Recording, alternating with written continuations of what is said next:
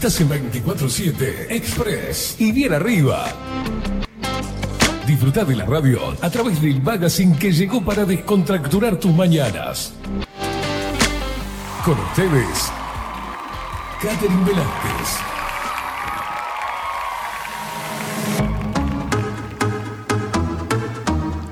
Muy pero muy buenos días, bienvenidos a un nuevo programa de 247 Express en este jueves 18 de mayo de 2023. Belleza, belleza. Belleza, nene, belleza. Pero claro que sí, 18 grados la temperatura actual en Montevideo. Un día que arrancó, les voy a decir la verdad, en la mañana, muy linda. Con sol, precioso. Uno podía estar buscando el calorcito del sol en la intemperie. Sin embargo, luego todo cambió. Ahora no soy yo, soy ella. Cambió, se nubló. Miren cómo está. Está todo. Muy buenos días, indiada guerrera, indiada rebelde, que se prende cada mañana este programa y por supuesto, para los chiquitines, para los indecitos hermosos, bienvenidos. Yeah.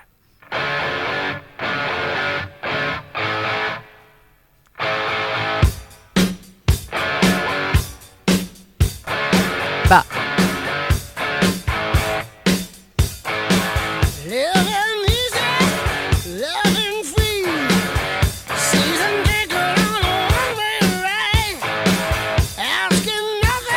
No me quiero ni mirar después, ¿no? Las caras... los 800.000 gestos que hago por segundo. Le damos la bienvenida al equipo. Le damos la bienvenida a él, que está moviendo las perillas. Me imagino que desde las 7 de la mañana le damos la bienvenida y los buenos días a Facu Wiking. Vamos a las piedras. Aguante las piedras. ¿Qué es esto? Buen día. Buen día, ¿cómo le va? ¿Cómo andamos? Muy contento porque es una fecha patria para su ciudad. Sí, súper contento. Lo llena de patriotismo, sí. De alegría. Sacó la bandera, subió la bandera. Donde la patria dio sus primeros pasos. La patria se hizo a caballo. Los indios corrían y los gauchos le tiraban con las boleadoras. Mire esto. ¿Qué es eso? No, espérate un segundo. Qué lindo igual. A ver. Mire esto. Qué representativo. Esa es la pintura de Blanes. Precioso. ¿Vamos a cantar el himno a las 12? Me parece bien. 18 de mayo de 1811. En los umbrales. En el nacimiento, en el amanecer de la patria. Escuchando AC/DC. Eso. ¿Y qué te pensás que escuchaba Artigas? Bizarrap. No. Claro. Ay, Dios. Marco Pereira, por favor, darnos a conocer las redes sociales. Seguinos en nuestras redes sociales. Instagram, Twitter, Facebook, 24/7 Express Uy. Si nos leíste, andate para ahí. Seguinos a través de las redes sociales. Y por supuesto, suscríbete a los canales Telegram, @Express Uy 247. Y por supuesto, te vas para YouTube, que va creciendo, viste, tímidamente, ¿eh? Ellos van apretando. Yo les digo, dale a la campanita y ellos le dan a la campanita. Así a mí me llegan las notificaciones de lo que ustedes están haciendo. Me gusta, compartidas, comentarios y todo eso a través de YouTube. De YouTube. Eso sería en lenguaje floridense. Saludos a los tuicheros. Bajo la lupa _uy.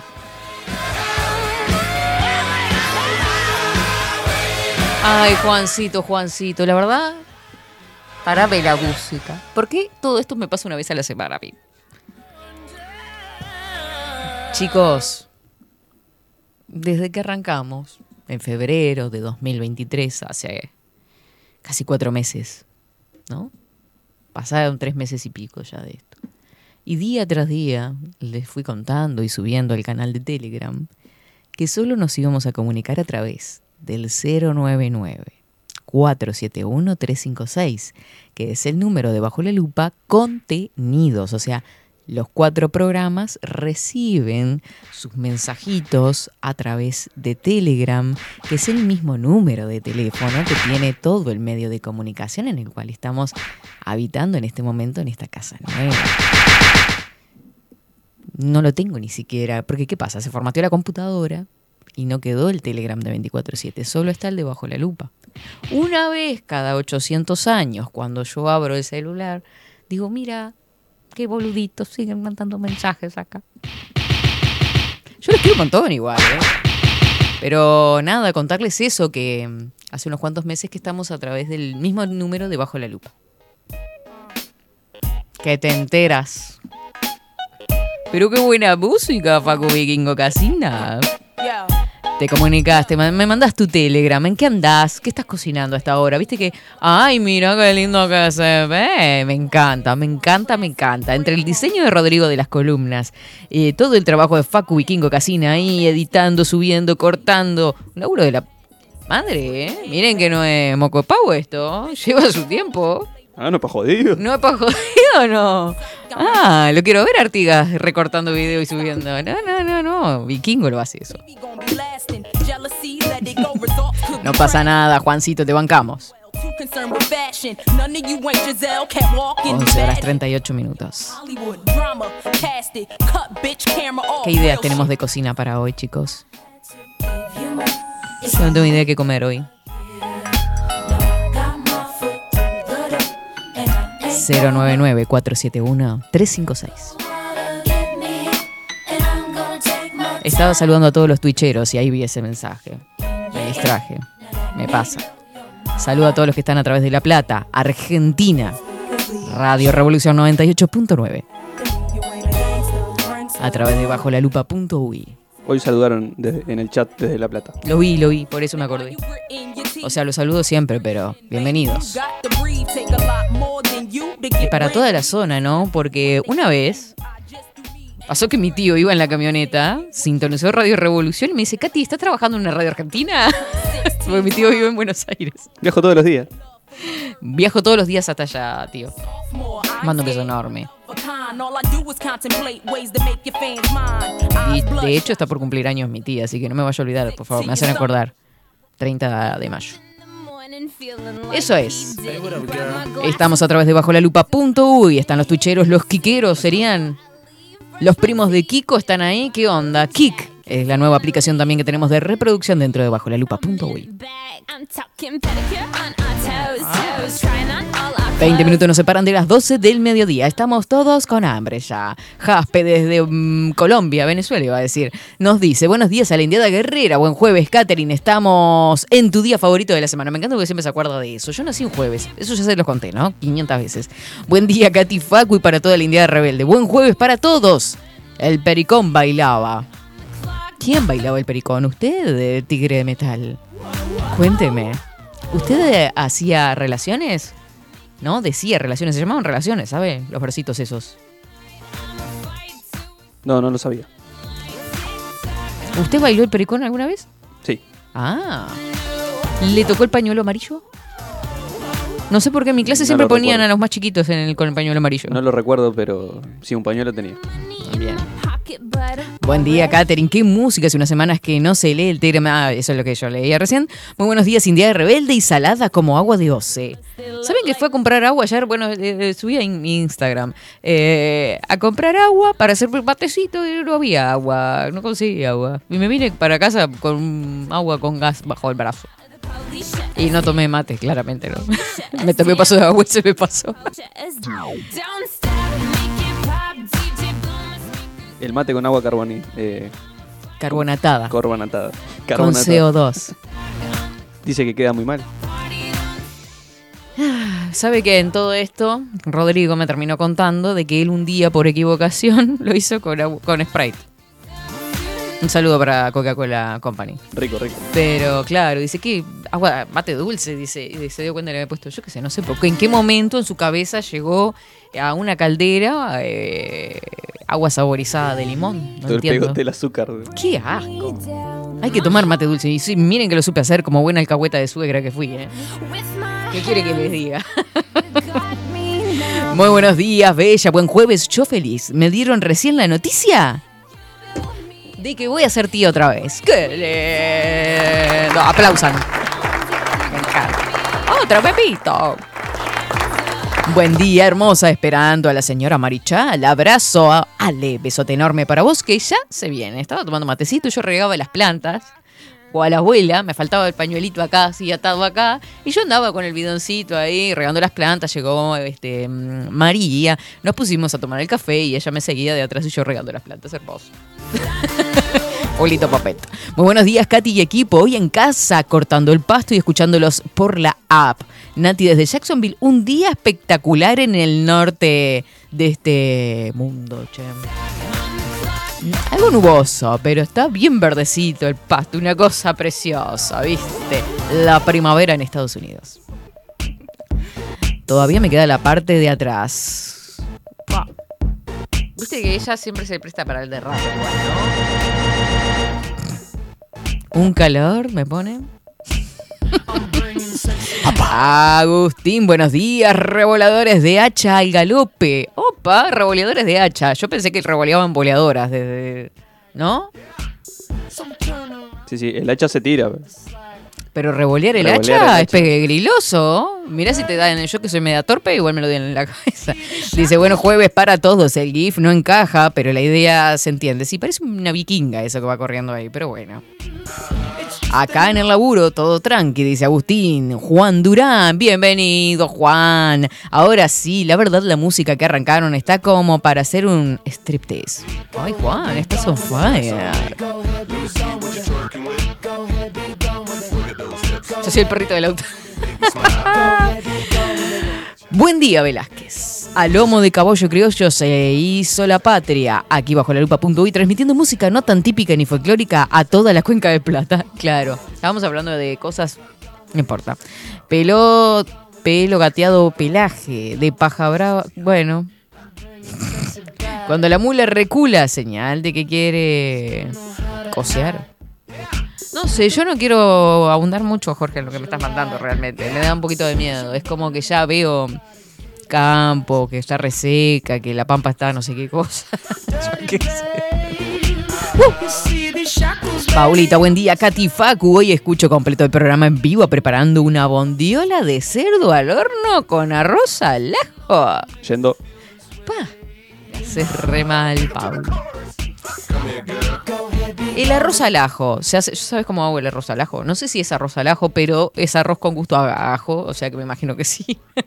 Fritar el ajo, saca, bueno, no lo sacas en realidad, pones una tacita de arroz, o media taza de arroz en realidad si son pocos, y una taza de agua, o dos era.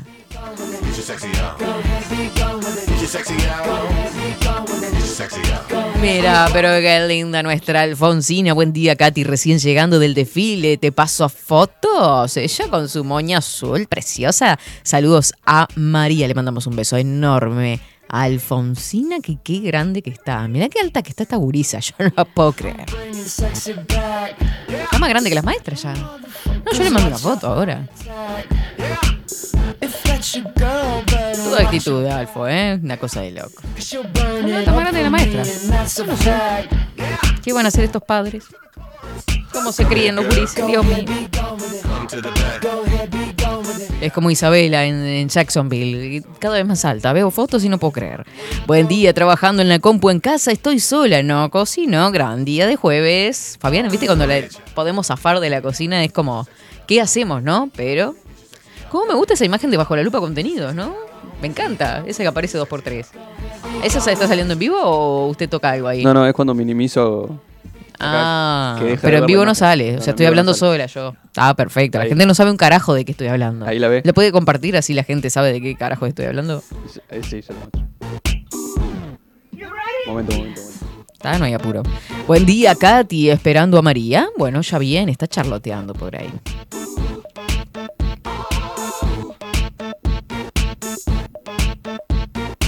Bien gauchesca esta mañana. Miren qué lindo. Yo no lo había visto eso. ¿Es nuevo? Lo armé yo. Precioso. Lo felicito. La verdad, me encantó. ¿De qué la imagen? ¿Qué? Miren, ahí está la imagen. ¿No les digo que esta gurisa está grandísima? ¿Viste? Bien de campo me salió. ¿Te gusta esta grandota? Crecen tan rápido. Crecen tan rápido. Uno, viste, que se va quedando viejo también. Lo hacen viejo los gurises, no es que uno se ponga viejo en realidad. Buen día, Katy. Facu, ¿sos la encargada de regar las plantas? Que no te vean los vecinos. ¿Por qué? Yo qué sé. Acá con mensajes internos no. Dice, Marcela, hablaste con Luisito. Yo qué sé qué hablar. No sé si soy encargada de las plantas. Parece que sí, que a partir de ahora como que soy, ¿no? No, pero no soy la única que las he regado. Yo le he regado 2 veces desde que estamos acá, o 3. Contadas veces. No sé, hay algunas que no se regan mucho, ya sé. Que no se riegan mucho. ¿Ah? Escopeta en mano, dice Marcela. Ay, Dios mío, no, ni pensemos en eso, que es chiquita todavía. Dice, acá sale cazuela de lentejas con arroz. Guisito de lenteja. Viste que cazuela queda como más chic. Facu, cuando queda gustes. Gourmet. ¿Eh? Queda gourmet. Queda más gourmet, claro. Facu, cuando gustes. Sí, Katy, frito el ajo, coloco el arroz y lo dejo cocinar así. Espectacular. Bueno, Richard también está con calor. Buen día. Qué calor, por favor. ¿Vos estás juntando el pasto, Richard? ¿O no estás con Nati? Estos dos son terribles. Se mandan mensajes acá. Me encanta. Bueno, a ver en qué andan los tuicheros. Hola, ¿cómo están? Grita Sandra desde La Vaquilla.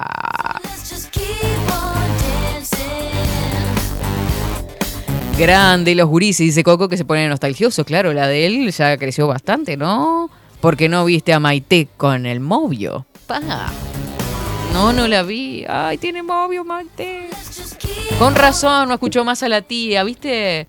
Así son los guachos. Antes mandaba mensajito a la tía y todo. Ahora no manda nada. Estos gurises... Agustín dice, Facundo, te quedó bueno el camposé. Ah, muy bueno, la verdad me encantó.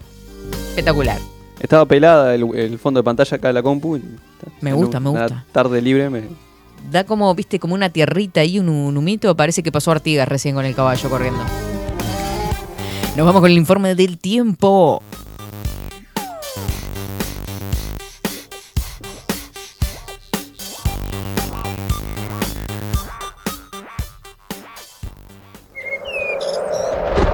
Ahora, en 24/7. Estado del tiempo. Estado del tiempo.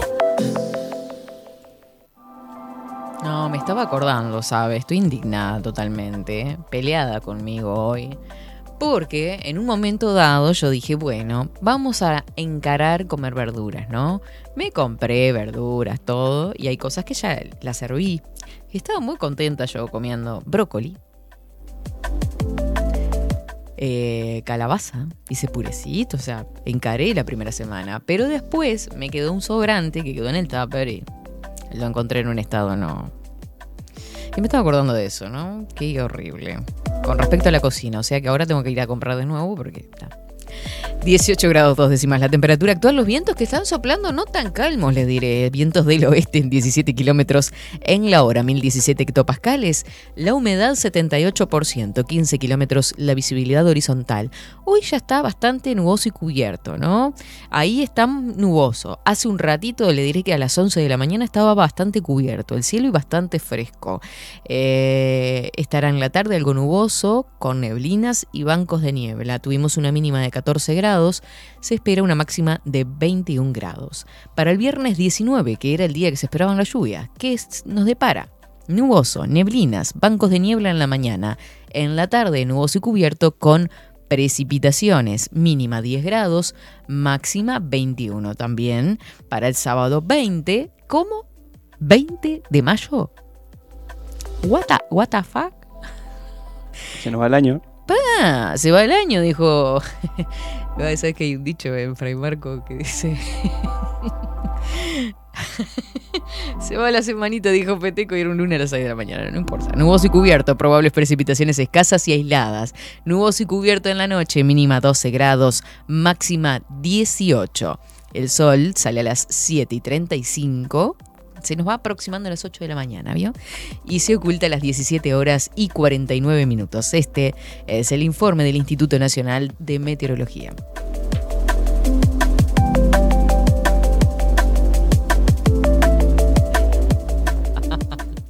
247 Express.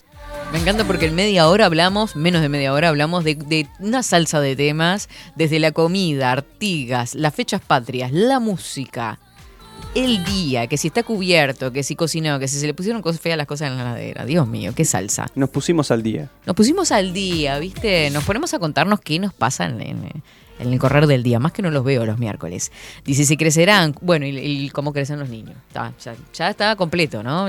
Me puedo tramitar la jubilación. Si crecerán, Coco, el mío se fue a vivir hace 15 días con la pareja. Ah, qué momento cuando se va a vivir por primera vez con su pareja, ¿no? Qué momento. Recién llegué a casa y prendé lo mejor de la casa. Mira vos. Sí, ¿cómo le hacemos a los chiquilines? Chau, chau, adiós. Déjelo. Hasta mañana. Era un pisador, perdone. Qué lindo la estufita. Ya está para estufa, che. Yo no estoy para... Está claro, te calienta el ambiente igual. Qué lindo. La estufita prendida, che. He prendido el aire. El aire. Pero para estufa todavía. Yo no he aprendido nada. Porque el calor reina en el hogar. Bueno, estoy nunca todo el día, que voy a aprender. Menos la estufa, no tengo dónde prender la estufa. Me encanta la estufa, qué lindo. Yo le miro para la pantalla porque creo que queda la pantalla. Que me soy tan boluda. Bueno, dice por acá, no escucha a la tía porque está en el liceo ahora. Ah, ahora va de mañana, bien. Se puede compartir eso, ponerle la firma abajo, dice Agustín. Eso demuestra cómo todos menos yo se van poniendo viejos, dice Coco. Oh, ahí lo tenés. Uri, me quedé sin pop. ¿Quiere ir a la pausa? Sí, chiquilines, vamos a la pausa. Ya. No, estoy bien. Volvió. Va y se viene, va y viene. Consulta seria. ¿Hay algo más hipnotizante que ver esto? A ver. Oh. Qué agradable. Qué lindo. Qué pedazo de estufa, ¿no? Qué precioso. Mi padre era gran constructor de estufas. Ahora no hace nada.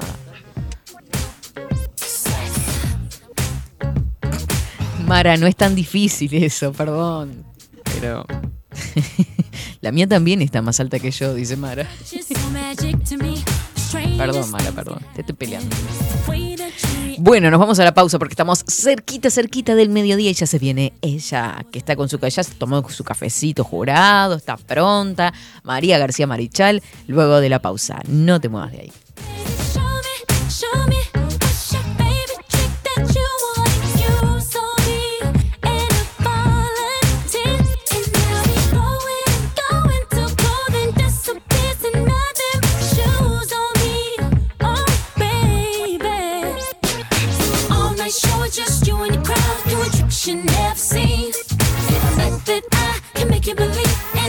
Sex and magic, so let me drive my body around you. I bet you know what I mean, 'cause you know that I can make you believe in love and sex and magic.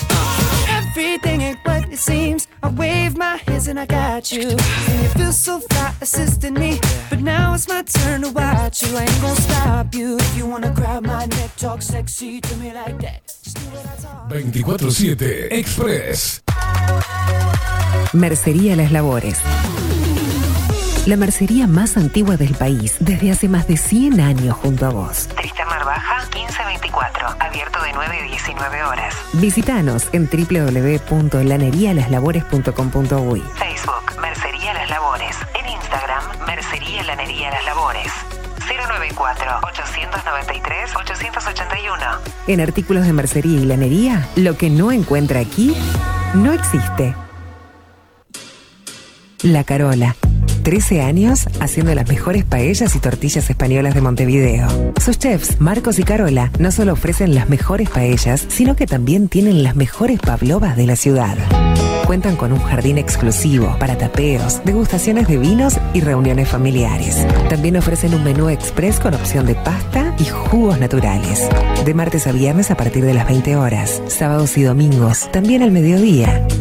Instagram, La Carola Tapas. Gonzalo Ramírez 2225, esquina Juan Polié. Reserva tu lugar, 099 24 20 72. La Carola, el clásico de la ciudad. Mercado de Carnes La Vaquilla. Ofrece a sus clientes los mejores cortes y la mejor atención. Ventas por mayor y menor. Descuentos especiales a parrilladas, colegios y caterings. Envíos sin cargo. Teléfono 2-208-9877. Horarios de lunes a sábados, de 7 a 13:30, de 17 a 20 horas. El tierno sabor de nuestras mejores carnes a su mesa. Mercado de Carnes La Vaquilla. Avenida San Martín, 2555. Teléfono 2-208-9877. Envíos sin cargo. Si estás en Miami, Florida, y querés renovar los pisos de tu hogar o reformar tu baño y tu cocina, la mejor opción es CM Great Services, la empresa de construcción que le da vida a tu diseño. Más de 20 años de experiencia avalan nuestro trabajo. Reformas, revestimientos de pisos, baños y cocinas. En Miami, Florida, CM Great Services. Contactanos al 786-536-8822. Pescadería El Italiano. Ubicados en el puertito del buceo, les ofrecemos pescado fresco todo el año y gran variedad en mariscos. Productos de excelente calidad, llevando confianza a su mesa. Los esperamos con la mejor atención personalizada. Pescadería El Italiano. De martes a domingos, de 8 a 20 horas. Contamos con envíos. Pescadería El Italiano. Comunicate al 2-622-7930 y por WhatsApp 095-43-3502. Estudio Jurídico Notarial, Perezcal y Asociados. Más de 25 años de experiencia en todas las materias, representando a estudios nacionales e internacionales. Una amplia trayectoria en materia penal, sucesiones y reivindicaciones. Más de 2 décadas de experiencia recuperando terrenos ocupados. Torre Gorlero, Oficina 20, 21 y 22. 099-309-319. Estudio Jurídico Notarial, Perezcal y Asociados. La imagen lo es todo. Adolfo Blanco, fotógrafo profesional. Una buena foto guarda tus recuerdos y también puede vender tus productos. Cobertura fotográfica de cumpleaños, bodas, eventos empresariales, retratos, books, fotos de productos, fotos para web. Fotógrafo profesional Adolfo Blanco, 099-150-092. Hola, ¿cómo estás? Mi nombre es Maru Ramírez. Soy locutora profesional desde hace 26 años. Cuando me preguntan, ¿cualquier persona se puede dedicar a la locución? Mi respuesta es bien sencilla. El 20% es la voz y el 80% es lo que vos haces con ella. En los workshops que doy de locución comercial, descubriremos no solo si querés ser parte de este mundo, sino también cómo trabajar de tu voz, cómo organizarte, cómo ejercitar tu voz para una mejor dicción, modulación y respiración. No importa que no tengas conocimiento de locución. Lo que importa son las ganas de aprender y descubrir un mundo nuevo que te pueda ayudar a conocer tu voz y una nueva forma laboral. Te espero. Dale, comunicate por WhatsApp al 095-062-082 o por Instagram, @marulocutora. Wolfar Contenedores. Realizamos oficinas, viviendas y proyectos a medida. En Wolfar Contenedores armamos el proyecto para tu vivienda con uno o más contenedores. Visita nuestro showroom en Ruta 1, kilómetro 155-500 y elegí tu vivienda. Wolfar Contenedores, para entrega inmediata. Informate al 094-263-705-45-20-3163 o en wolfar.com.uy. Wolfar Contenedores, desde Colonia y Montevideo para todo el país. Builden. Transformación digital. Creamos la estrategia de transformación digital para que tu empresa avance y se adapte a los desafíos de hoy. Desarrollo y posicionamiento web, community management, planes de marketing digital. Builden. Transformación digital. Comunicate al 094-400-060 o escribinos a hola@builden.uy. Mostrá tu mejor sonrisa. En Timbo, consultorio odontológico, te ofrecemos la atención y todos los tratamientos necesarios para recuperar tu salud bucal. Reserva tu consulta diagnóstico sin cargo al 099-750-182. Te esperamos en Colonia 1181, oficina 505, esquina Cuareim. Nombrando a Bajo la Lupa, obtendrás un 10% de bonificación. No postergues más la sonrisa que te mereces. Timbo, consultorio odontológico. 099-750-182. Café Jurado, directamente desde la planta hasta su propia taza, siempre garantizando la mejor calidad. Café Jurado, su cuerpo, su intenso sabor y su aroma hacen de nuestro café un placer único. Desde 1912, pasión por el café. Salón Libertad tiene todo lo que te puedas imaginar. El salón más completo del centro. Agencia oficial de timbres notariales, profesionales y judiciales. Paraguay 1344. Teléfono 2-900-3833. Grupo Service. Servicio técnico especializado. Huawei, iPhone, Xiaomi. Trabajamos con todas las marcas. Contamos con servicio express. Cambio de pantalla en 30 minutos. Grupo Service. Grupo Service, reparación de celulares, computadoras y tablets. Encontranos en nuestra web, gruposervice.com.uy y por WhatsApp 094-389-568. Seguinos en nuestras redes sociales. Instagram, Twitter, Facebook, 24/7 Express Uy.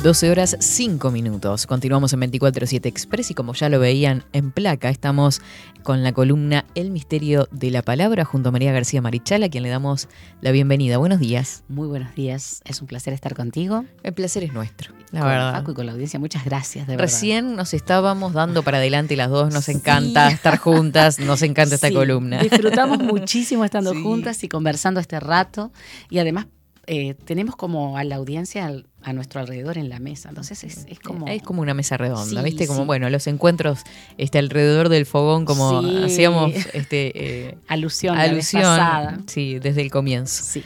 Bueno, contanos a quién nos traes porque me encanta cómo lo pronuncias. Ah, qué lindo. Bueno, a mí me encanta el francés. Sí. Estamos hablando de Marguerite Yourcenar. Marguerite Yourcenar, una exquisita escritora del siglo XX, una delicia en cuanto a la utilización del lenguaje en francés, pero además una mujer que tuvo una vida muy especial, muy particular, por la etapa en la que vivió, pero además por todo lo que le pasó en su vida. Es que es una escritora universal, porque ya lo tenían predestinado desde su origen, ¿no? Exacto. Ahora lo vamos a dar a conocer de sus padres, su nacionalización después en otro país. Exactamente. No, eso lo hizo ya internacional desde su nacimiento. Y fue una andariega. Anduvo el mundo. Le encantó. Y eso, herencia de su padre y educación también, ¿no? Ni que hablar. Vamos a hablar un poquito de ella, entonces. Por supuesto. Muy bien. Estamos hablando de Marguerite Yourcenar, cuyo nombre, debido justamente a su origen aristocrático, de varios lugares, origen aristocrático desde inglés, belga y francés. Claro. Se llamaba Marguerite Antoinette Jeanne-Marie Ghislaine Klingworth de Crayencourt. ¿Algo más? Podríamos buscar en su árbol genealógico, Katherine. Realmente una mujer muy especial, de un origen aristocrático, pero además de una formación académica y de una formación cultural maravillosa. Nació el 8 de junio de 1903, o sea que vivió una etapa muy particular del planeta, ¿no? Y de Europa. Es que el siglo XX es todo, y ella vivió muchos años, o sea que transitó prácticamente todo el siglo XX. Hasta el año 87 en el que falleció. Y falleció el 17 de diciembre de 1987, justamente en Mount Desert Island, en Maine, en los Estados Unidos de América, y ahora justamente vamos a ver por qué. Muy bien. Esta mujer, cuyo origen era belga por nacimiento, era en realidad francesa por nacionalidad, porque su padre era francés, entonces ella tuvo la nacionalidad francesa desde su nacimiento. Su madre murió a los 10 días que ella nació. Ah, eso me dio... Sí, una pena. Pero sí, su padre se hizo cargo de ella y estuvo con ella siempre. Y la llevó por todos lados por los que anduvo, porque además era un hombre de mucho andar, muy viajero. El padre se llamaba Michel René Klingworth de Crayencourt y la mamá Fernande de Cartier de Machienne. Murió casi enseguida de su nacimiento. Y su padre se hizo cargo, y se hizo cargo en forma definitiva. El papá tenía un hijo de otro matrimonio anterior, bastante mayor, y cuando Marguerite nació, él tenía 50 años, o sea, para la época ya era un hombre grande. Sí, claro. Y se hizo cargo de una niña y la educó de la manera que a él le pareció mejor. ¿Cómo era eso? Académicamente, dándole lo mejor que pudo. Claro. No mandándola nunca a la escuela, pero educándola él y haciendo que tuviera maestras, institutrices, que le dieran toda la cultura que él quería darle para que ella se manejara en el mundo en el que le tocara vivir, que justamente era un mundo sumamente difícil en aquel momento, porque tuvo que atravesar las 2 guerras mundiales y posteriormente un cambio sociocultural tan grande como el de los años 60. Bueno, ni que hablar. O sea, estamos hablando de una mujer que realmente...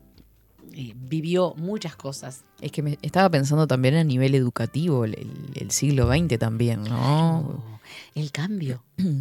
Creo que el único momento, desde inicios del siglo XX hasta acá, Katherine, que podemos hablar nosotros de un cambio trascendente y estructural es ahora, con la revolución tecnológica y todos los fenómenos de tipo sociocultural que se están dando a nivel del mundo entero. Claro que sí. Pero los 60 del siglo XX fueron justamente años de un cambio de mentalidad que va a ser, digamos, heredado hasta el día de hoy y que es el origen del cambio que se está produciendo hoy. Entonces, todo eso lo vivió esta grandiosa. Claro. Yo te decía que Las Memorias de Adriano es uno de mis libros de cabecera y que lo releo cada tanto. Hermosísimo. Es una belleza, es realmente una belleza. Las Memoirs d'Adrien. Te decía que nunca fue a la escuela, su padre le enseñó. Mirá, fíjate vos, el padre le enseñó latín cuando ella tenía 10 años y griego clásico cuando tenía 12. O sea que además es de tremendo. Los idiomas que estudiaba para su, digamos, su caudal académico, ella aprendió latín cuando era una niña. Y cuando era un poquitito más grande, una adolescente, griego antiguo, griego clásico. Pero además de eso, ella leía a Aristófanes cuando tenía 8 años. No, claro.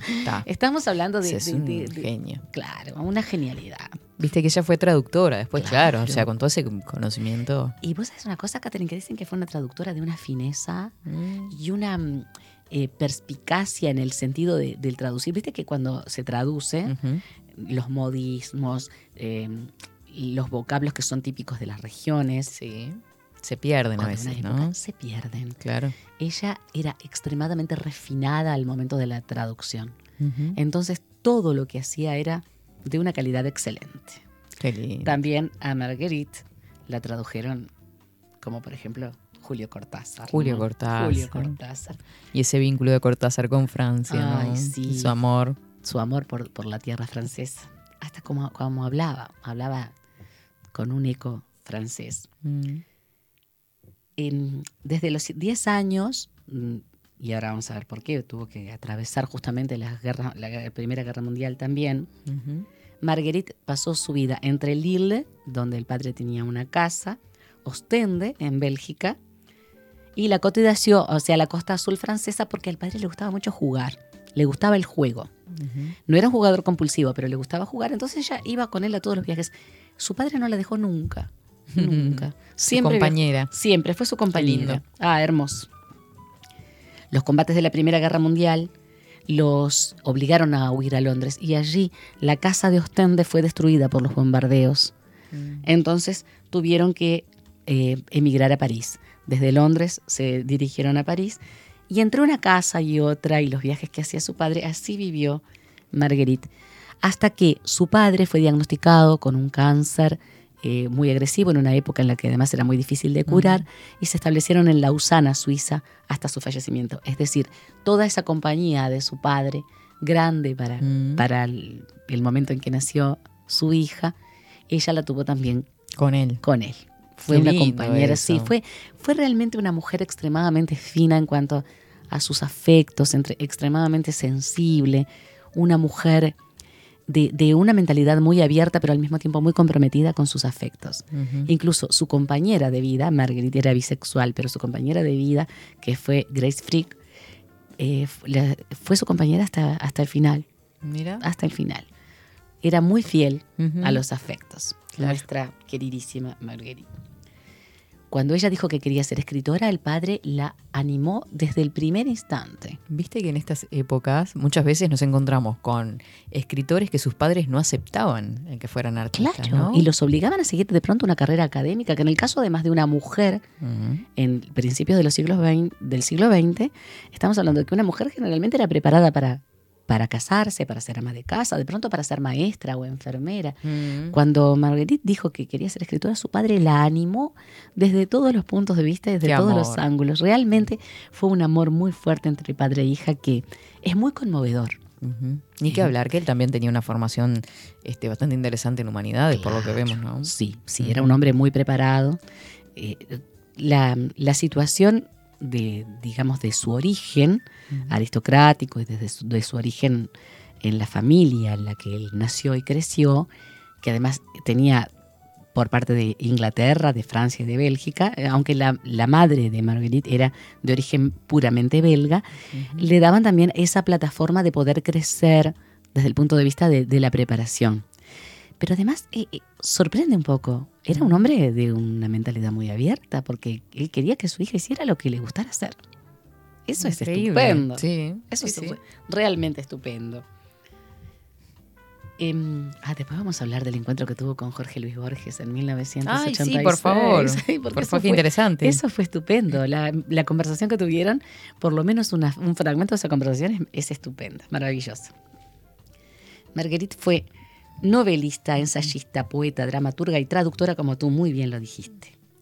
Obtuvo la ciudadanía estadounidense en uh-huh. 1947, ratificada en 1948, porque cuando vio que la Segunda uh-huh. Guerra Mundial se instalaba, ya había vivido la Primera, no claro. quiso volver a vivirla y se instaló en los Estados Unidos. Hablábamos acerca de su formación. En la universidad ella se especializó en cultura clásica. Mm. Es decir, toda la parte de educación primaria y secundaria la hizo en su hogar, estuviera donde estuviese.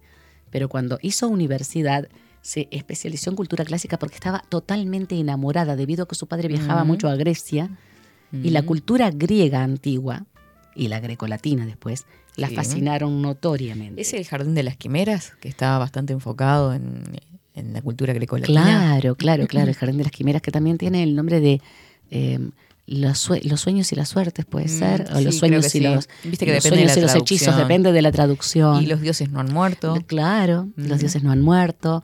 Fuegos, Fuegos que está toda fundamentada también en la mitología. Claro. ¿No? En la mitología. Ay, qué lindo. Ese es exquisito. Vos sabés que no lo he leído, pero no sabés que yo tampoco. Ay, sí, ¿no? Yo quiero. Uh-huh. Y otra cosa que quiero encontrar, que después de que termine de leer todo lo que estoy leyendo, mucho, uh-huh, va a ser Opus Nigrum, que sí, fue con las Memoirs d'Adrien, o sea, con las memorias de Adriano, Opus Nigrum, sobre Zenón de Elea, que para mí es un personaje fascinante. Uh-huh. Un alquimista, médico, investigador, astrónomo. Bueno, ¿cómo eran los filósofos? Completísimos. La sabiduría estaba unificada. Después, claro, el hecho de que sepamos tanto y hayamos aprendido tanto hizo que las ciencias del tipo que fueren, o las, digamos, o la investigación, uh-huh, se fuera compartimentando, porque es muchísimo lo que hay para aprender, pero el conocimiento es uno. Claro. Y aquí los griegos eran quienes primero, de alguna forma, los comprendieron. Aquello de que todo está unificado en el universo en cuanto a aprender. Y todo está relacionado, ¿no? En definitiva. Y acá tenemos una estudiosa impresionante en esta mujer.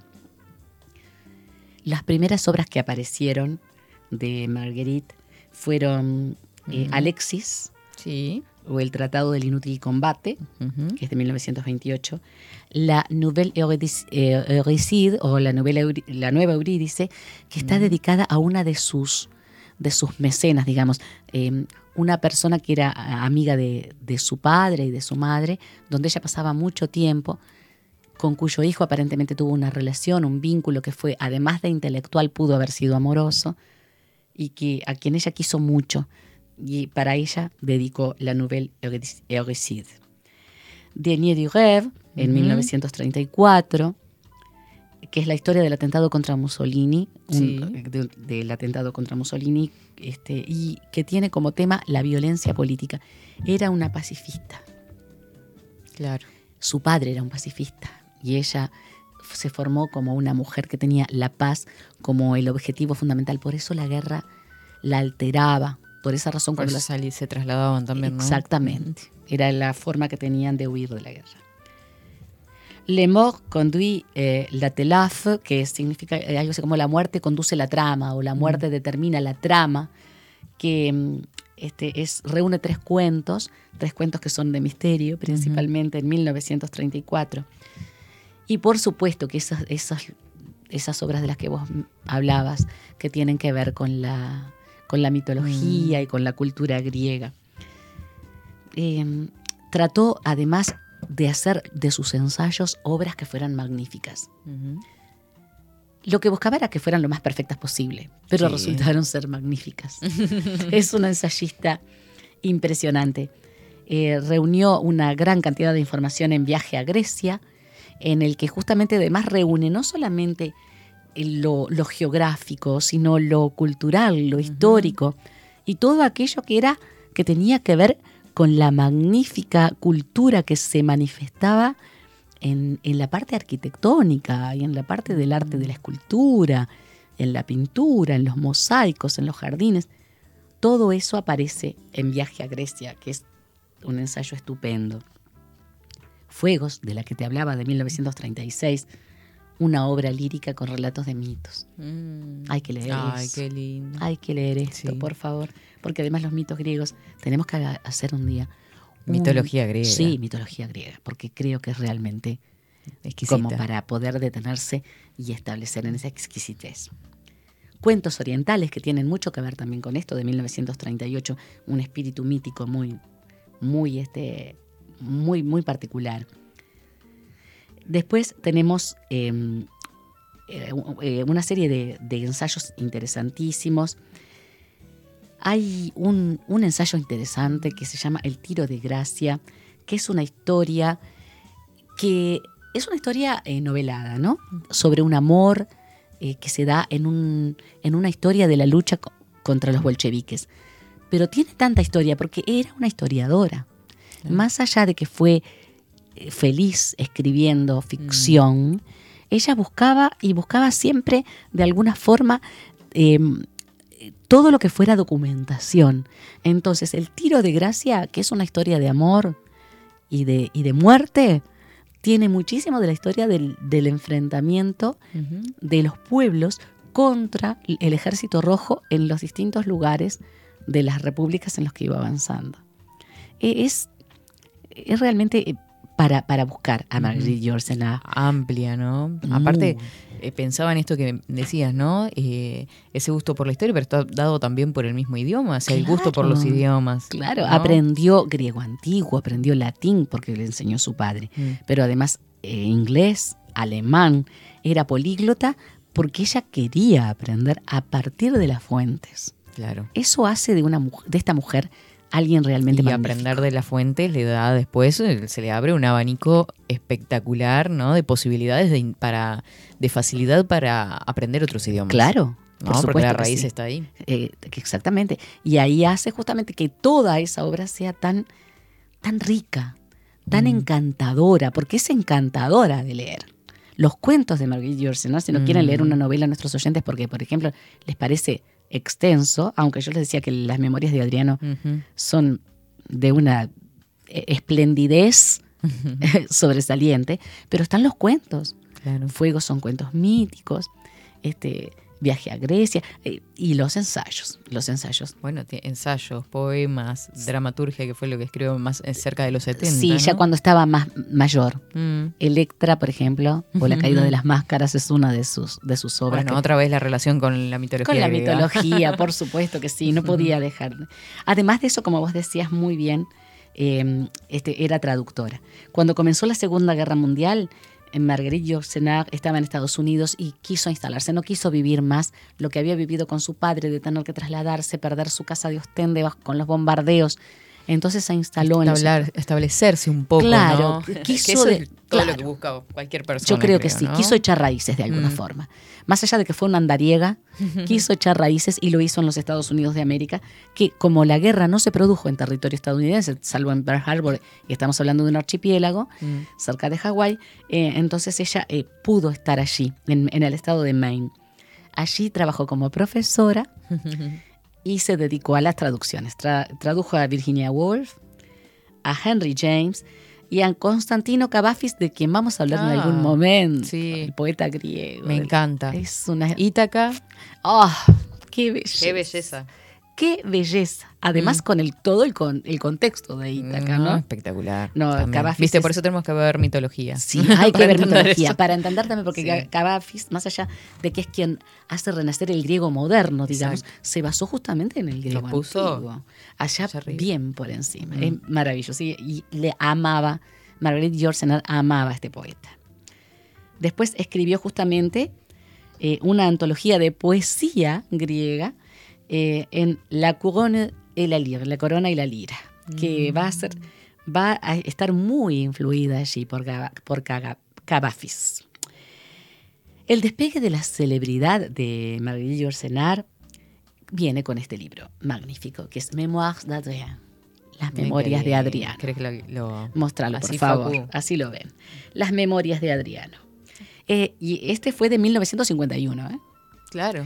Y después tenemos Opus Nigrum, que es el libro que tengo pendiente y que lo voy a conseguir porque quiero, porque me encanta Zenón de Elea como personaje, ¿viste? Como huele de rico, ¿verdad? Los libros huelen tan rico, tan rico.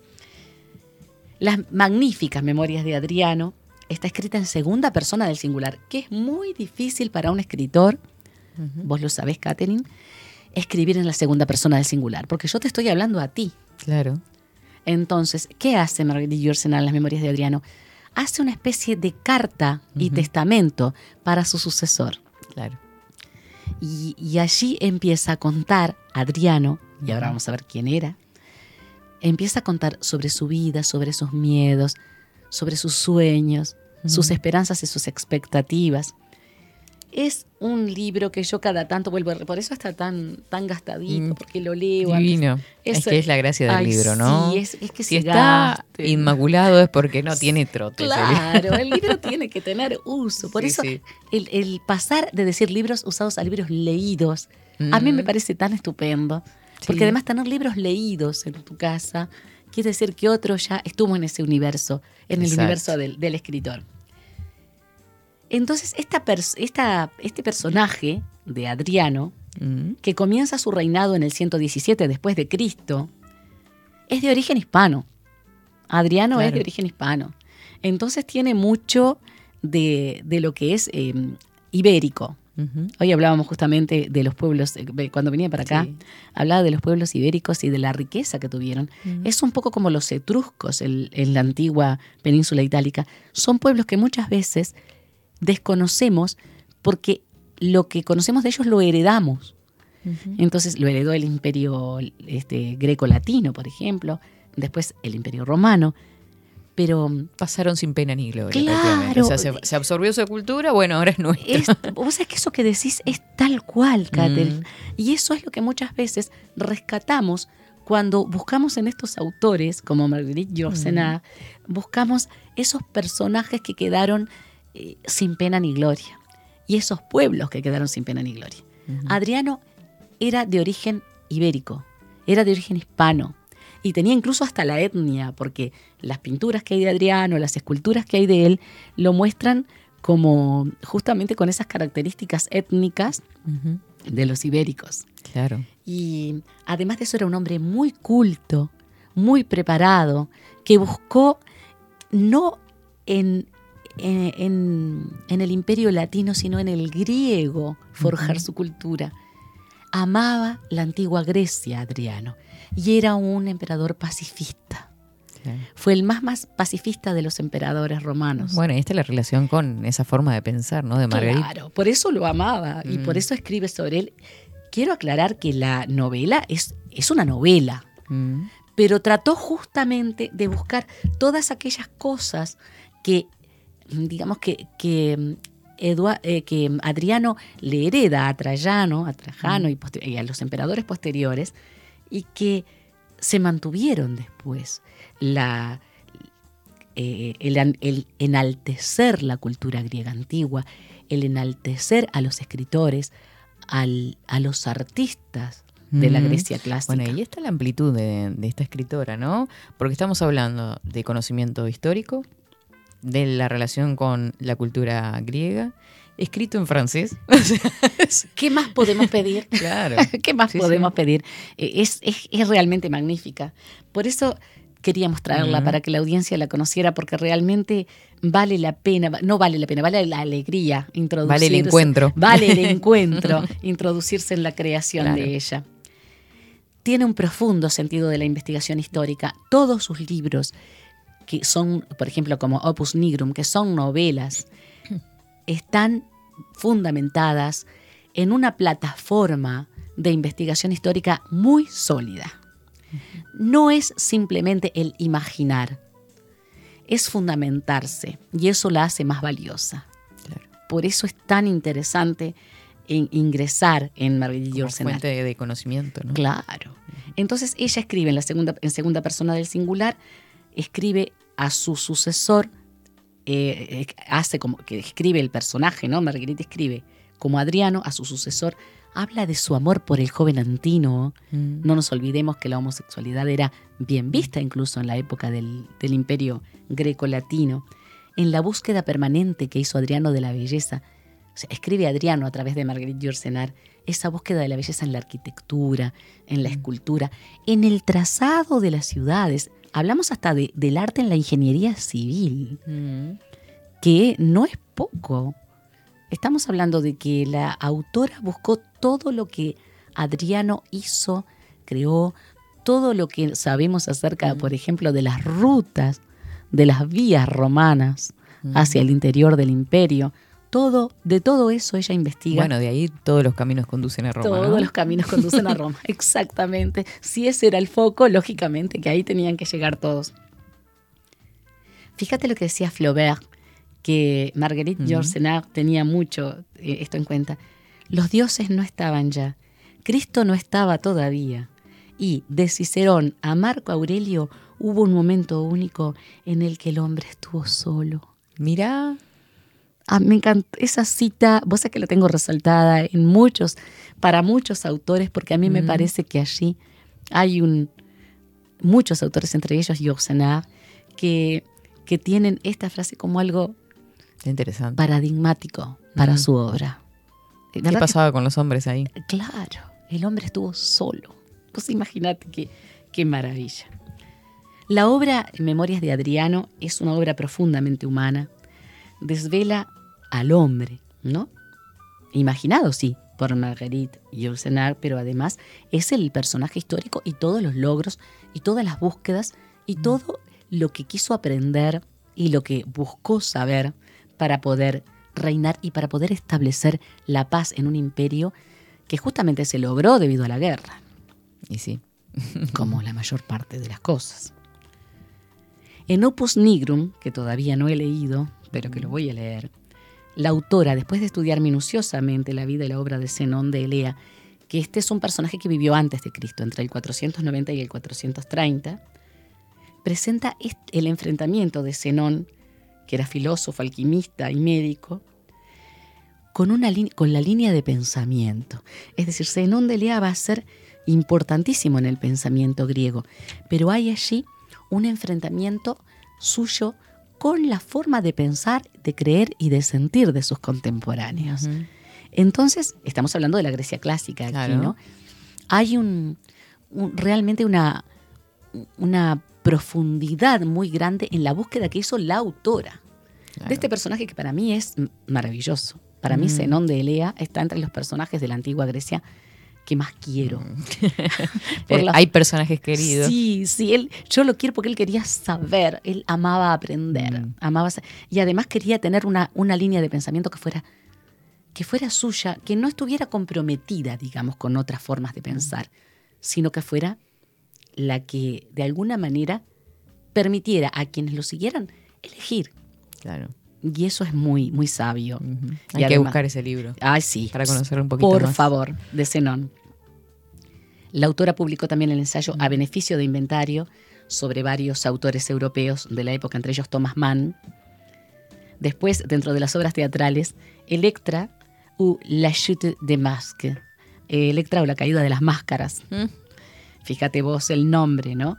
Aparte, claro, las máscaras están vinculadas a la época del desarrollo del teatro griego también. Claro, ¿no? Que sí. Y después vamos a ver cómo tuvo que ver, porque vamos a mencionar a otro escritor que nosotros ya vimos. Uh-huh. Y este escritor va a ser estudiado por Marguerite porque le encantaba. El misterio de Alcesta. Hay una autobiografía que aparece en 2 tomos, Recordatorios y Archivos del Norte. Ella cuenta su vida y todos sus viajes, una vida riquísima. Esos viajes, los afectos, los vínculos. Y además aparece mucho su familia. Y aparece su padre, acá como una figura muy importante. Y los vínculos con la familia, que ella no pudo conocer debido a las guerras y a la familia que conoció. En 1980 fue elegida miembro de la Academia Francesa. Fue la primera mujer en ser elegida miembro de la Academia Francesa. Así que estamos hablando de alguien muy, muy icónico, ¿no? Porque no cualquiera en aquel momento podía acceder, ¿no?, a un lugar así. Exactamente, digamos, ¿no? Claro. Además, es una sociedad francesa, ¿no? En la sociedad elitista. Sí, que además es elitismo intelectual que tuvieron y que incluso hoy en día se manifiesta. Después escribió Como el agua que fluye, que es una serie de relatos, un compendio de relatos de cuando viajó a África. Mira, anduvo por el mundo esta mujer. No. ¿Y sabés lo que escribió? Y ahí viene lo que te decía. Sí. Mishima o la visión del vacío. Porque escribió justamente sobre Yukio Mishima y lo relaciona con todo esto de las máscaras. ¿Te acordás de las confesiones de una máscara de Yukio Mishima? De la corrupción de un ángel. Uh-huh. Y ella hace justamente un estudio muy profundo de este autor y de todas las cosas que lo llevaron a escribir sobre lo que escribió, de cómo el deseo que tenía de formar parte de los samurái tuvo tanto que ver con la forma de crear y la cultura y la forma de vivir de la cultura japonesa.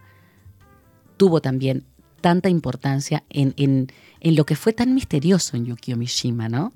En esa manera de ser de él, en esa cultura que hizo de sí mismo. Todo eso lo trabaja en Mishima o la visión del vacío. O sea, ahí tiene el conocimiento del oriental también. Imagínate todo lo que ella debió investigar, indagar, y además anduvo por aquellos lugares. O sea, no solo indagar, sino establecer ese diálogo entre los textos, en definitiva, entrelazarlos, entretejer, que es justamente el texto, ¿no? Claro. Desde las máscaras y ella escribir luego después la caída de las máscaras. No, es espectacular. No, es increíble. Todo lo que ella hizo, lo que decís vos de forma perfecta, ¿no? Es un urdimbre, es como un tejido, como más que un tejido, es como un hilado finísimo. Y ella es una artífice estupenda de estas cosas. Imagínense ustedes que hay mucha gente del otro lado que nos mandan a veces que están tejiendo, ¿no? Sí, sí. Imagínense ese entrelazar con las palabras. Claro. ¿No? Imaginarlo. Vos es que para mí esa imagen del tejido, de la urdimbre, del bordado, es maravillosa. Y siempre la usamos vos y yo. Me encanta. Porque a mí me encanta. Me recuerda mucho a mi abuela y sus tejidos.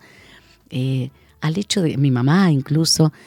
Cómo cada punto se entrelaza con el otro, y aquí estamos hablando tanto de las manos como de las palabras, como cada trabajo que uno hace, Katherine, es importantísimo para los demás.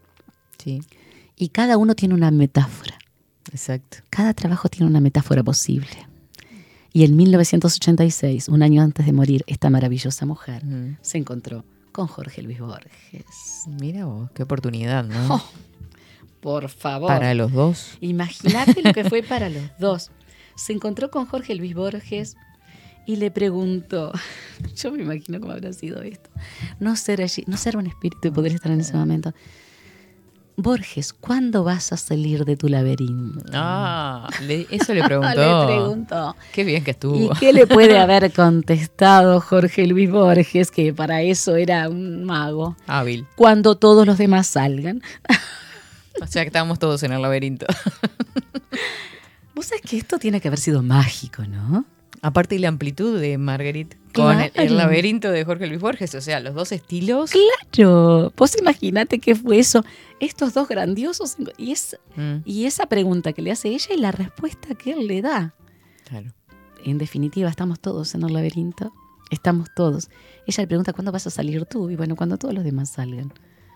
Espectacular. Es magnífico. Imagínate todo lo que se puede sacar de esos dos escritores que se encontraron y de esas dos frases dichas tan brevemente, que hablan tanto de los dos y de los escritores y del mundo de la creación literaria, los estilos, ni que hablar. Maravilloso.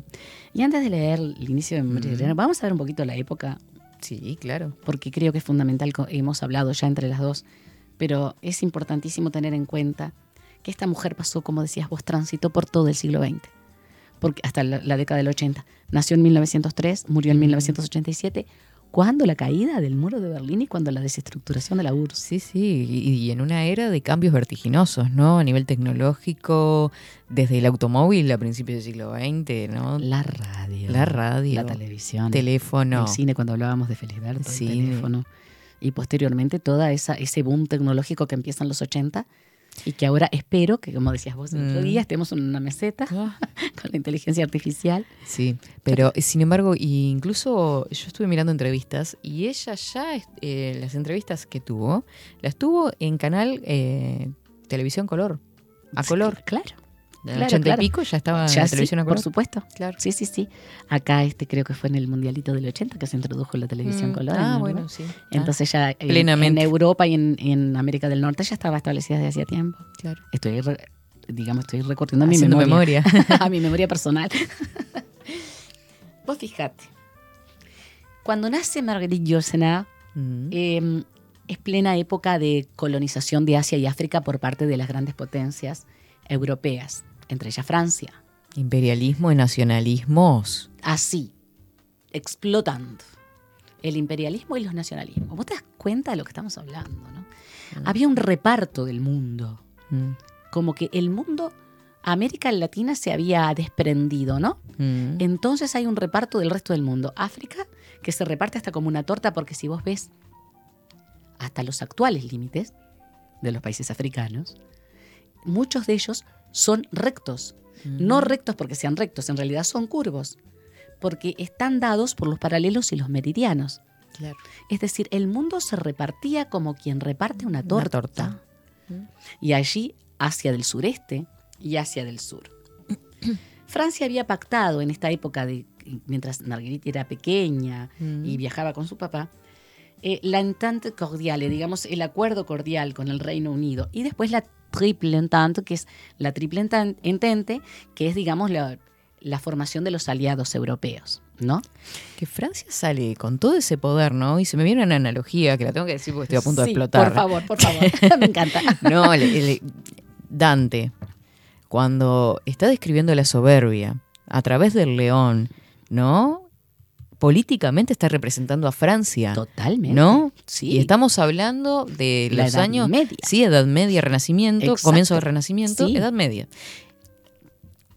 Siglo XX y lo mismo. Francia con esa soberbia y ese poder y ese querer más. Y las garras. Y las garras, la soberbia. Sí, sí, totalmente. Y el hecho de que, por ejemplo, a pesar de todo lo que pasó, porque pasó hasta las situaciones críticas de devastación después de la Segunda Guerra Mundial, de todas formas ese querer poder. Uh-huh. Entonces, eso que hacía Dante muestra, y la analogía que hiciste es perfecta, muestra justamente a este país que había, junto con el Reino Unido y con Alemania también, y con Países Bajos, lo que nosotros llamábamos Holanda,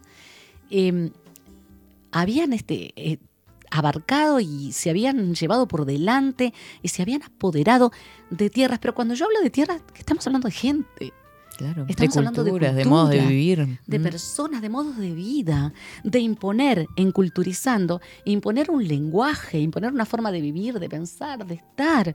Entonces, la religión, el tratar de devastar todo para establecer lo que se consideraba que era lo correcto, lo que se consideraba que era lo sabio. Mira, esa es la entrevista. Mira, ahí la tenemos a Marguerite. Ay, Marguerite, viejita ahí, ¿no? Amada Marguerite. 80 y pico, por esto que decíamos de la televisión a color. Mirá la sonrisa, los pómulos. La mirada. Mirá, le está preguntando por qué escogió el personaje de Adriano. Claro. Alguien que decía de sí mismo que había restabilizado el mundo. El primer elemento de su grandeza, que lo adoraba. Exacto, lo adoraba. Mirá, el único que rindió un culto casi a su amigo muerto durante 9 años. Ah, qué cosa más exquisita es verla, ¿no? La decoración del comedor, claro, ¿no? Sí. Los adornos, tan típico. Qué lindo, Facu, esto que nos compartimos. Qué lindo, Facundo. Facu está esperando y ya dijo que ahí se prende con la mitología, dice. Con mitología me sumo. Sí, por supuesto. Pero por favor. Sí, claro que Facu, sí, Facundo, todo lo que quieras. Lo que quieras, Facundo, siempre. Y siempre que quieras sumarte, siempre, porque esto es... es una charla. Ay, claro, es una conversación y es maravilloso. Qué lindo eso, me encantó. Bueno, aquí estamos justamente cuando los aliados se enfrentan a Alemania de 1914 a 1918, la Primera Guerra Mundial. Aquí es cuando el norte de Francia queda totalmente devastado y cuando ellos también en Bélgica queda parte devastada y pierden la casa de Ostende. Claro. Allí es el primer gran golpe. Vos viste esa figura encantadora de esa viejita dulcísima, habiendo vivido todo esto y habiendo aprendido de todo esto, ¿no? El territorio francés fue el más afectado. No nos olvidemos que aquí hubo más de 1,5 millones de muertos solamente en Francia. La Primera Guerra Mundial fue una cosa horrorosa, la guerra de trincheras. Fue horrorosa, fue una masacre, una carnicería total. En la Segunda Guerra Mundial de 1939 a 1945, la mitad norte fue la que más sufrió, porque fue ocupada por tropas alemanas, porque allí fueron desembarcando los ejércitos aliados para tratar de detener a las fuerzas alemanas del Tercer Reich. Mientras tanto, el sur de Francia estaba con el régimen colaboracionista de Vichy, que de alguna forma estaba apoyando también a Charles de Gaulle. Yo siempre digo que Charles de Gaulle, el general Charles de Gaulle, que después fue presidente de Francia durante muchos años, inició el movimiento de la Francia libre, pero utilizaba los recursos de las colonias, y los recursos eran las personas. Claro. Los ejércitos estaban formados por las personas, por la leva en masa que se hacía.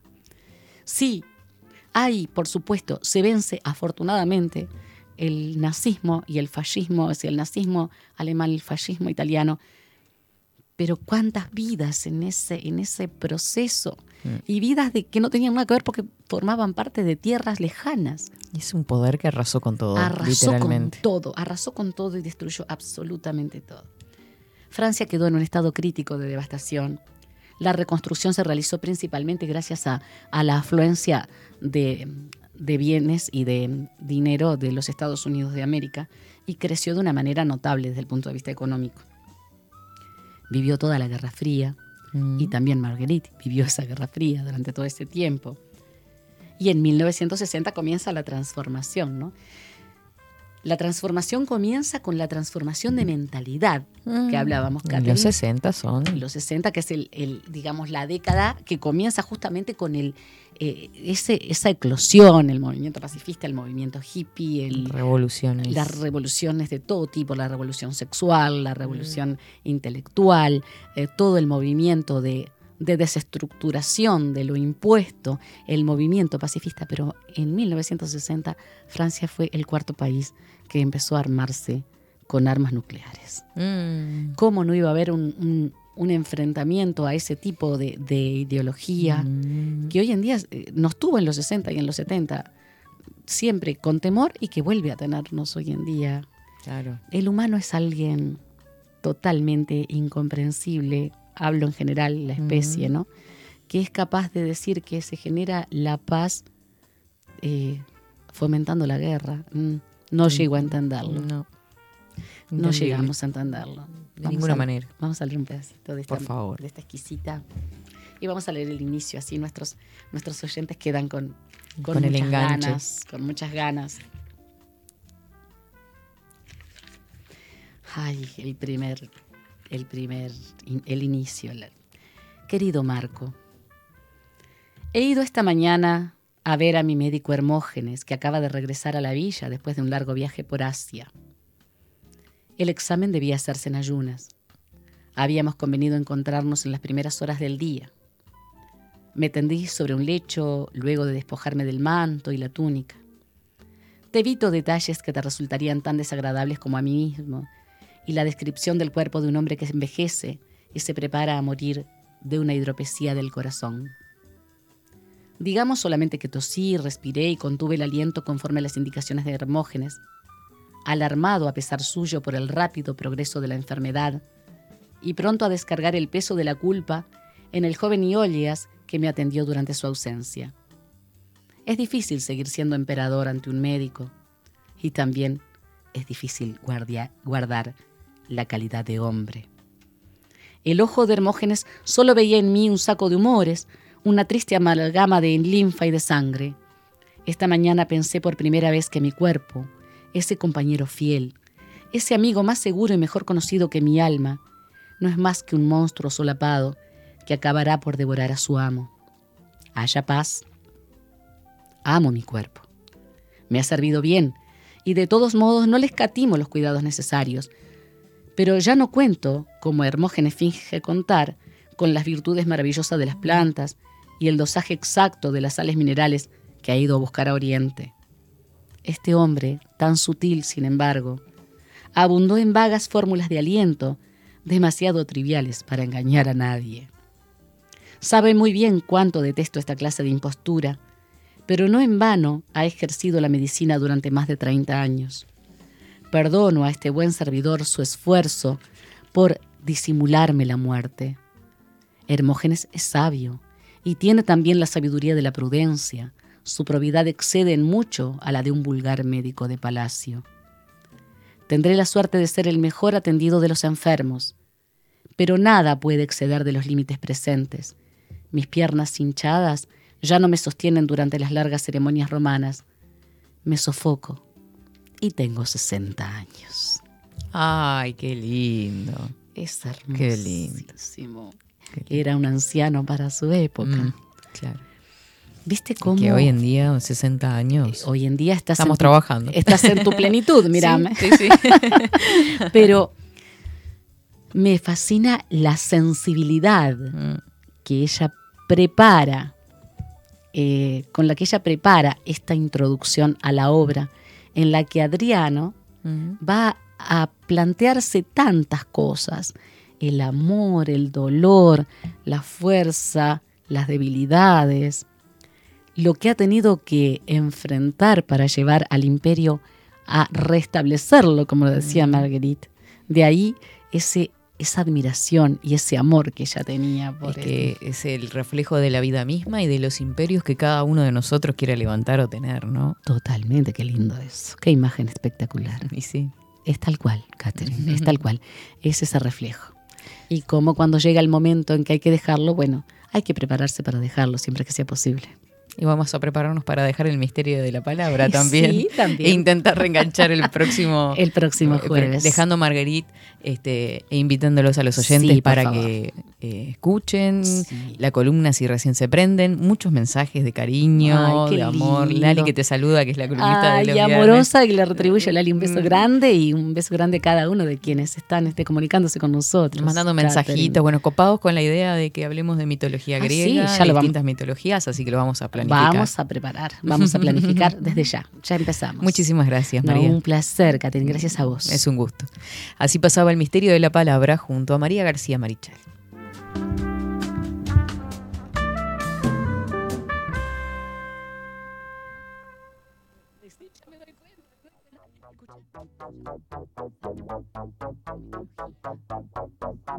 She gave you everything she had, but she was young and dumb. She just turned 21. She didn't care to hang around.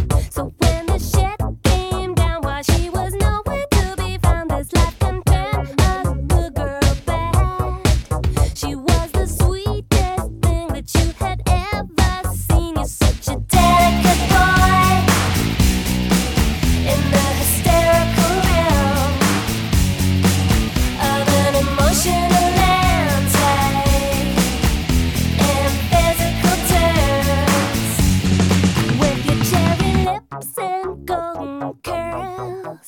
You could make grown men gasp when you go walking past them in your hot pants and high heels. Oh, they could not believe that such a body was for real. It seemed like rainbows would appear whenever you came here. The clouds would disappear because you looked just like a girl. Your baby blues would flash and suddenly a spell was cast. 247 Express. Mercería Las Labores.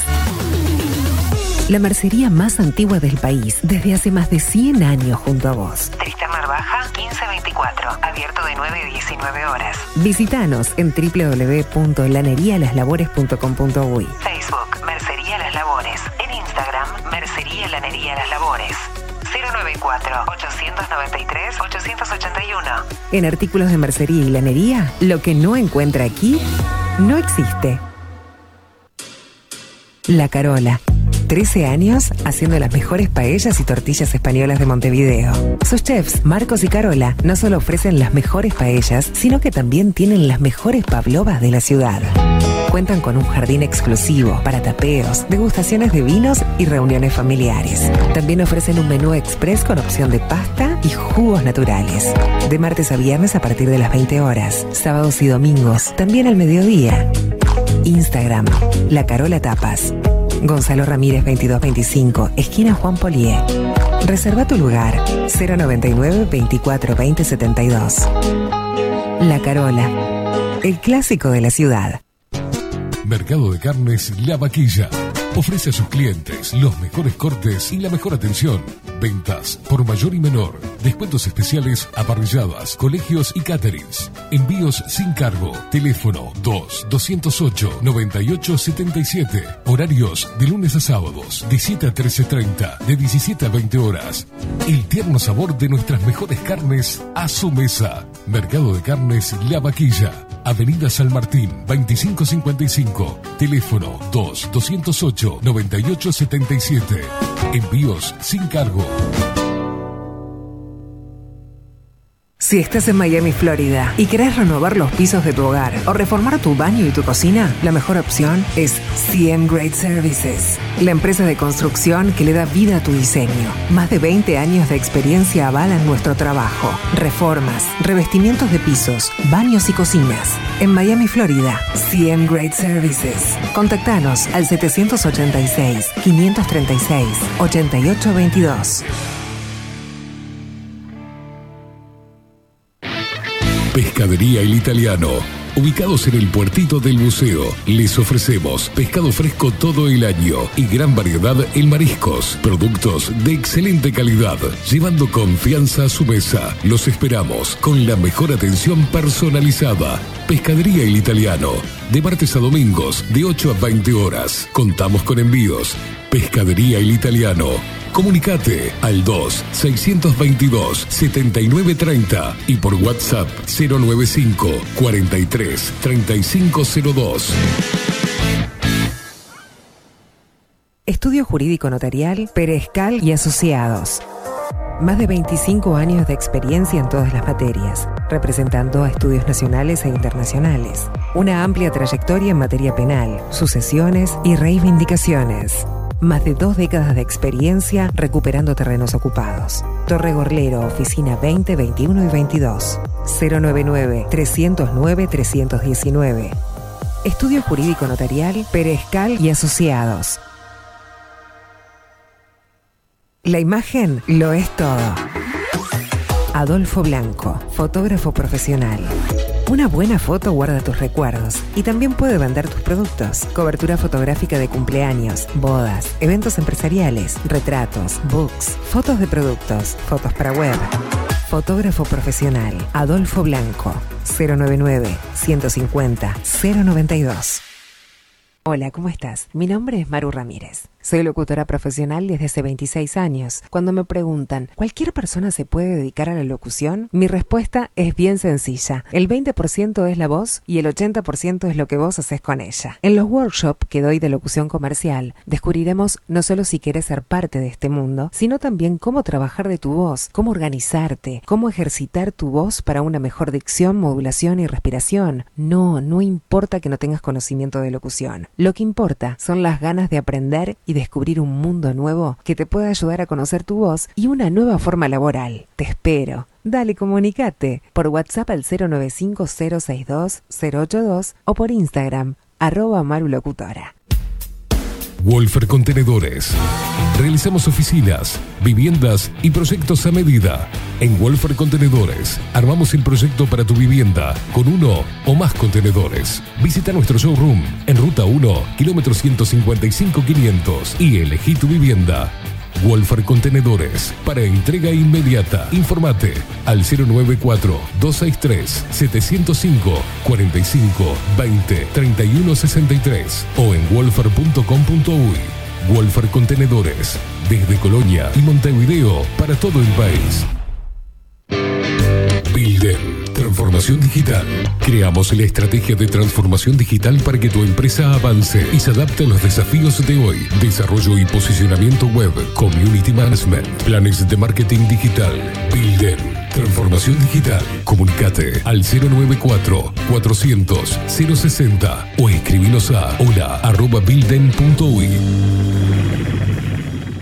Mostrá tu mejor sonrisa.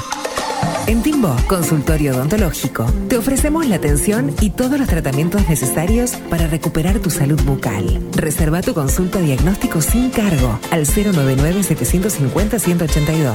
Te esperamos en Colonia 1181, oficina 505, esquina Cuareim.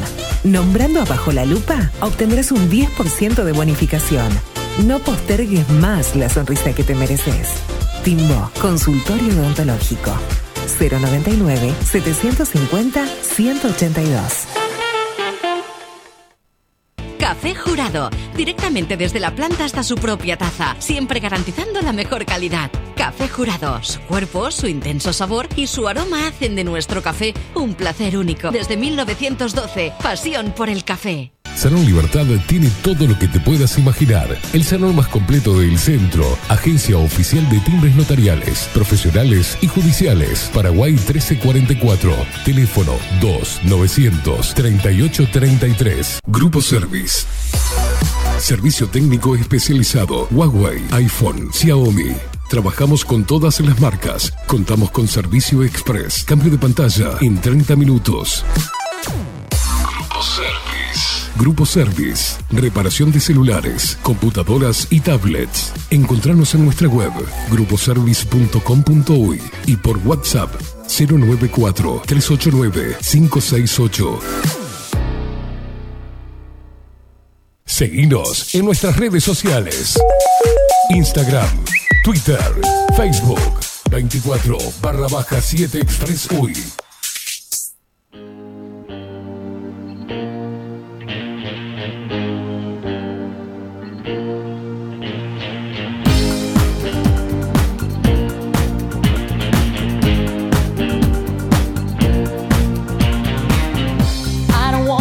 Minuto nos separa de las 13 horas. Esto es una cosa de locos. Hola, le voy a saludar a Silvia, que dice: hola Katy, abrazos, bienvenida María. Voy a compartir algunos de sus mensajitos. Saludo para ambas. Qué lindo escucharla, decía Lali por acá. Qué lujo escuchar a María, me encanta. Es como vivir la historia contada tan profesionalmente, ¿viste? Y con esa calidez que ella tiene. Una maravilla de análisis, gracias. Me encanta la mitología, la nativa, americana, grecorromana, la de los tupas. Coco es tan gracioso, tan gracioso. Mirá, el enriquecimiento del saber es grande. Muchas gracias por estos espacios tan necesarios, Jaspe, desde Colombia. Con lo difícil que es el latín, dice Mara por acá. Nati dice, la verdad es como cerrar los ojos y vivir un poco de las historias contadas por María. Fascinada. Me prendo con los temas de mitología que me encantan, y nos comparte Ana un libro sobre mitología griega, nórdica y maya. Pa, tremendo libraco de ser ese. Yo tengo el diccionario de mitología griega. Es también una cosa gigante. Paulita dice, un placer escuchar a María. Daniel, buena columna. Es fascinante recorrer la historia de mano de la literatura, o tal vez la literatura con sabor intensamente histórico. Genial la propuesta. Además, ustedes juntas son dinamita. Muchas gracias, Daniel. Yo fascinada. Yo en mi salsa. Me encanta y lo disfruto muchísimo. Con la humildad de muchas veces no conocer a alguno de los autores que nos trae María. María es una lectora ávida, lo que sabe y lo que lee es impresionante. Así que bueno, todos deseando ser un poquito como María, me parece, ¿no? Con ese conocimiento tan amplio en cuanto a historia, en cuanto a geografía, que es espectacular. Además, esto es aparte, pero estoy contentísima porque tuve una profesora... con un perfil bastante parecido a María, les voy a decir, muy agradable, muy dulce, que tuve en el IPA, en primero, segundo, o sea, compartí varios años con ella, de teoría literaria, que se jubiló y ahora va a dar clases de teoría literaria en APLU, en la Asociación de Profesores de Literatura, sobre teoría literaria, así me voy a aprender en ese curso. No puedo con eso, ¿viste? Los sábados. Y sí, porque estoy de Fetivina, Silvia, con Silvia Viroga, que es un espectáculo de persona. Gracias, Facu Wiking, Casina, por acompañarnos. Lo esperamos mañana, el jueves que viene, para unirse a la columna de mitología, ¿eh? Me pongo a leer. Se pone a leer, se pone a preparar para preguntar también. Arma una cartulina. Trae una cartulina para la profe, me encanta. ¿Te imaginas? Viene con una cartulina. Y un mapa calcado por las dudas. Ahí está, perfecto. Como para seguir sumando puntos con la profe ahí. Gente hermosísima, excelente jueves hemos vivido y espero que pasen mucho mejor la tarde, así que nos reencontraremos mañana, que mañana la tenemos a ella, a Ana Lali con su columna A Discernir, así que a prepararse porque se viene otra columnaza a 24/7 Express. Katherine Velázquez, que nos estuvo acompañando en este mañana mediodía, podríamos decir, en este mediodía de este jueves 18 de mayo. Que tengan todos excelente jornada. Chau, chau.